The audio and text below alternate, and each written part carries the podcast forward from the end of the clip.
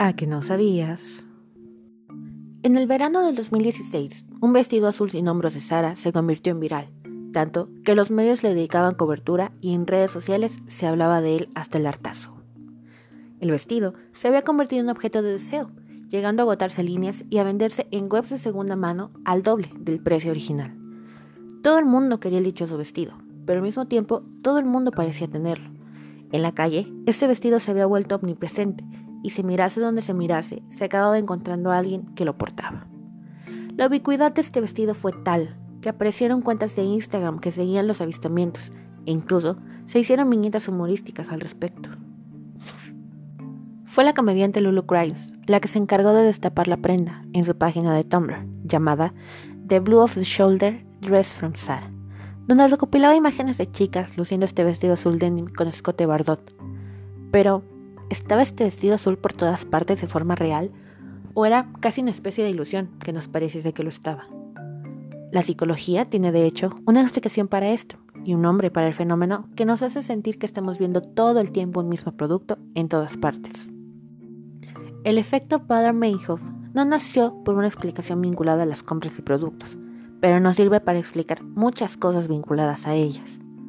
De entrada, afecta a una de cada mil personas, pero en cierto modo todos hemos sentido en algún momento que nos ocurre también, como cuando alguien cercano nos recomienda algo, ya sea una marca, una película, un libro, y este producto recomendado aparece por todas partes. Nos lo cruzamos en todo momento de todas las maneras posibles. No es casualidad, aunque tampoco es que la marca haya estado atenta a nuestras conversaciones privadas. Simplemente, los mensajes del producto ya estaban ahí, circulando a nuestro alrededor, pero nuestro cerebro no lo estaba viendo hasta que alguien nos habló de ello.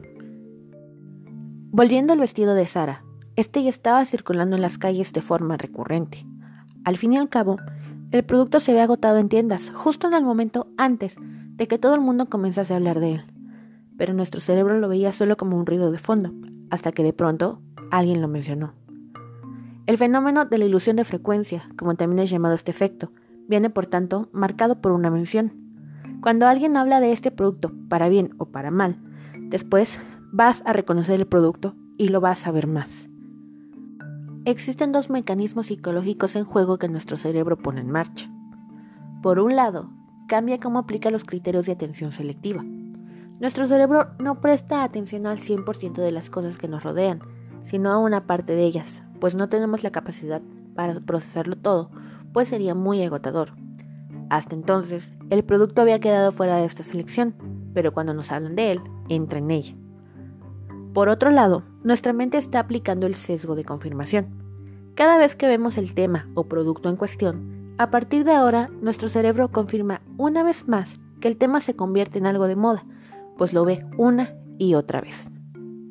Ahora, este fenómeno es importante para las estrategias de marketing por muchas razones. Primero, comprender cómo opera ayuda a que las marcas entiendan cómo las cosas se vuelven virales y cómo los productos se hacen populares. Segundo, Entenderlo ayuda también a perfilar mejor la estrategia, sobre todo cuando se quiere hacer que un producto se convierta en el tema del momento. Los marqueteros, publicistas, tienen que incentivar que se produzcan este tipo de asociaciones, ayudándose de la repetición de mensajes, por ejemplo, y de una mayor frecuencia de recomendaciones, o incentivando que los consumidores hablen de sus productos. Cuéntanos, ¿has sido víctima de este efecto?